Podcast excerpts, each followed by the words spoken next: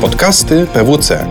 Odpowiadamy na istotne pytania dotyczące Twojej firmy: podatki, prawo, biznes, finanse i technologia.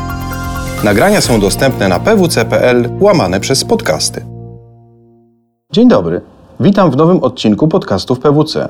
Nazywam się Jakub Gołębiowski i zapraszam Was do odsłuchania audycji, w której zadam trzy ważne pytania związane z zakazem handlu w niedzielę i możliwością renegocjacji umów najmu. Naszym gościem jest dr Katarzyna Barańska, radca prawny z kancelarii PWC Legal. Dzień dobry. Dzień dobry. 1 marca weszła w życie ustawa o zakazie handlu w niedzielę. To dość kontrowersyjny dokument, długo e, procesowany w parlamencie, długo zapowiadany, budzący wiele wątpliwości interpretacyjnych. Wszyscy działający na rynku zastanawiali się, jak będzie wyglądała sytuacja już po jej wejściu. Pojawił się szereg kreatywnych pomysłów, jak ją ominąć. Tu można wymienić showroomy, płatności przez internet czy uruchamianie maszyn vendingowych. Ostatecznie Ministerstwo Pracy i Państwowa Inspekcja Pracy wydały interpretacje, które dosyć jasno ucięły wszelkie spekulacje, choć sam dokument nadal pozostawia wiele wątpliwości interpretacyjnych. Jak wygląda obecnie sytuacja na rynku? Po niespełna dwóch miesiącach e, obowiązywania ustawy można powiedzieć e, z całą pewnością, że e, początkowo wszyscy wstrzymali oddech. Duże sieci sklepów co do zasady rygorystycznie dostosowały się do zakazu. Jak pokazują kontrole Państwowej Inspekcji Pracy, nakładane kary z reguły dotyczyły mniejszych przedsiębiorców.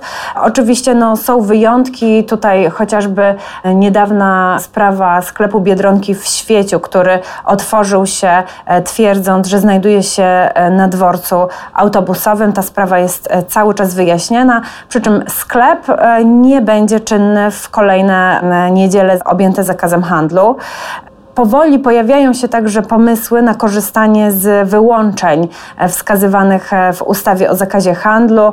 Tutaj można powiedzieć, że sieć sklepów Żabka wymyśliła, że w, w swoich lokalach będzie także umożliwiała sprzedaż e, produktów pocztowych.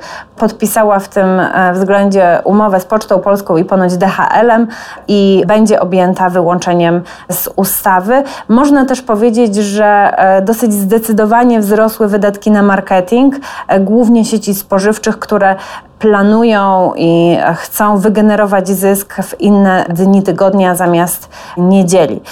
Druga kwestia, która była podnoszona, dotyczyła możliwości renegocjacji umów e, najmu przede wszystkim w centrach handlowych e, ze względu na szacowane straty najemców. E, tutaj chodziło przede wszystkim o tych najemców, którzy stracą najwięcej. W takim razie rodzi się pytanie, kto straci najwięcej? Które branże będą najbardziej dotknięte tym zakazem? W naszej ocenie będą to najemcy działający w sferze tak zwanych zakupów impulsywnych, dokonywanych bez planowania i w Polsce do tej grupy zalicza się przede wszystkim branżę odzieżową, obuwniczą, stędy i tak zwane usługi uzupełniające, czyli pralnie, punkty naprawy obuwia czy punkty dorabiania kluczy, które e, znajdują się w centrach handlowych oraz e, sklepy typu DIY, czyli do it yourself, typu IKEA, Tiger. To są zakupy, które Polacy robią w weekendy, najczęściej właśnie w taki impulsywny sposób. No i niestety ci najemcy objęci są prawdopodobnie tymi e, największymi stratami. Co ci najemcy mogą więc zrobić? Czy faktycznie już dostrzegają straty związane z tym zakazem? PWC w 2016 roku, w grudniu dokładnie 2016 roku, opublikowało raport, w którym pokazaliśmy, że szacujemy straty e, tych najemców e, na około 20% ich zysków. I byłoby to w zasadzie zgodne z tym, co ostatnio opublikowała grupa LPP e, w swoich komunikatach prasowych, w których powiedzieli, że niedziela stanowi około 18% ich sprzedaży. Czyli jest to bardzo dużo, tyle co szacowaliśmy. 啊 Wiemy, że obecnie najemcy zbierają informacje o możliwości renegocjacji umów najmu, wypracowują wspólne stanowisko w temacie e, zakazu handlu i jego skutków właśnie dla najemców razem z izbami gospodarczymi, liczą straty. Mm, na razie mówimy o niespełna dwóch miesiącach obowiązywania ustawy, także trudno mówić o długofalowych obserwacjach.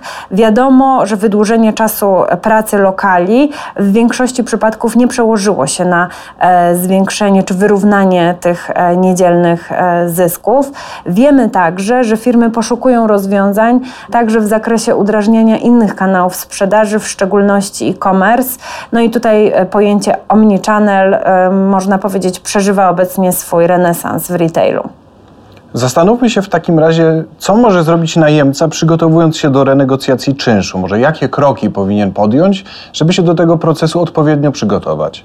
E, po pierwsze, e, najemcy powinni przygotować sobie strategię renegocjacji takiej umowy, zobaczyć na czym tracą najwięcej. Czy będzie to stały czynsz, który płacą za 7 dni w tygodniu, a de facto e, mogą otworzyć się w 6 dni, czy najwięcej tracą na opłatach serwisowych albo innych opłatach i ile tak naprawdę będą w stanie realnie wynegocjować.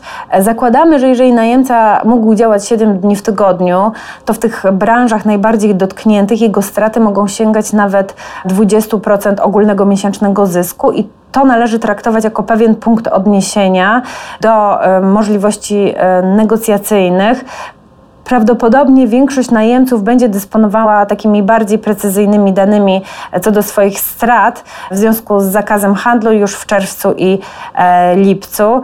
Trzeba powiedzieć, że jeżeli najemcy wyjdzie nawet przy wstępnej analizie, że najwięcej traci na opłatach serwisowych, e, to proponujemy przeprowadzić audyt takich opłat i e, wykazać, gdzie e, za dużo płacimy. Wszelkie opłaty za funkcjonowanie centrów handlowych w niedzielę, czyli tak zwane opłaty serwisowe, serwisowe zmienne także powinny podlegać renegocjacji. To samo powinno dotyczyć opłat handlowych czy marketingowych, które uwzględniają także wydarzenia organizowane w niedzielę objęte zakazem handlu, z których najemcy, którzy są objęci zakazem, po prostu nie będą korzystać. Po drugie, e, taki najemca powinien dobrze przeanalizować regulamin centrum handlowego i powinien zweryfikować, czy na pewno musi otworzyć lokal w wydłużonych godzinach. To jest bardzo istotne głównie dla tych najemców, którzy ponoszą koszty pracownicze, nie przekładające się obecnie na dodatkowe e, zyski. I trzecia, ostatnia kwestia, to najemca powinien popatrzeć na czas trwania swojej umowy najmu. Tutaj z reguły łatwiej będzie mu negocjować z wynajmującym, kiedy umowa e, niebawem wygasa. Takiemu wynajmującemu po prostu wtedy bardziej zależy na zatrzymaniu e, najemcy w obiekcie. To mając na uwadze to, co powiedziałaś, zastanawiam się, czy w takim razie koszty uruchomienia, otwarcia centrum handlowego w niedzielę będą ponoszone tylko przez tych najemców, którzy mogą otworzyć swoje placówki, czy będą na przykład piekarnie, kawiarnie czy cukiernie?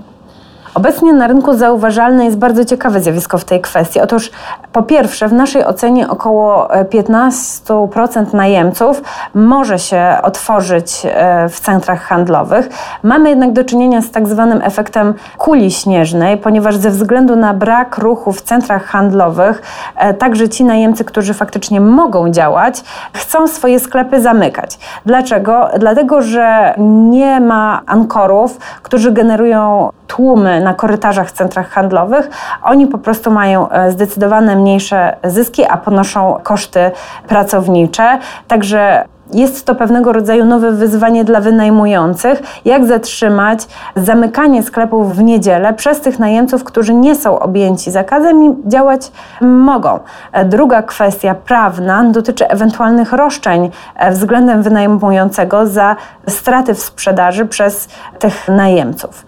Wydaje mi się, że zakaz handlu rodzi obecnie wiele problemów, jak pokazaliśmy, nie tylko dotyczących renegocjacji umów najmu ze względu na straty, ale także po stronie wynajmujących w zakresie zachęt, którymi mogliby przyciągać najemców, e, którzy mogą się otwierać, do faktycznego otwierania swoich e, sklepów.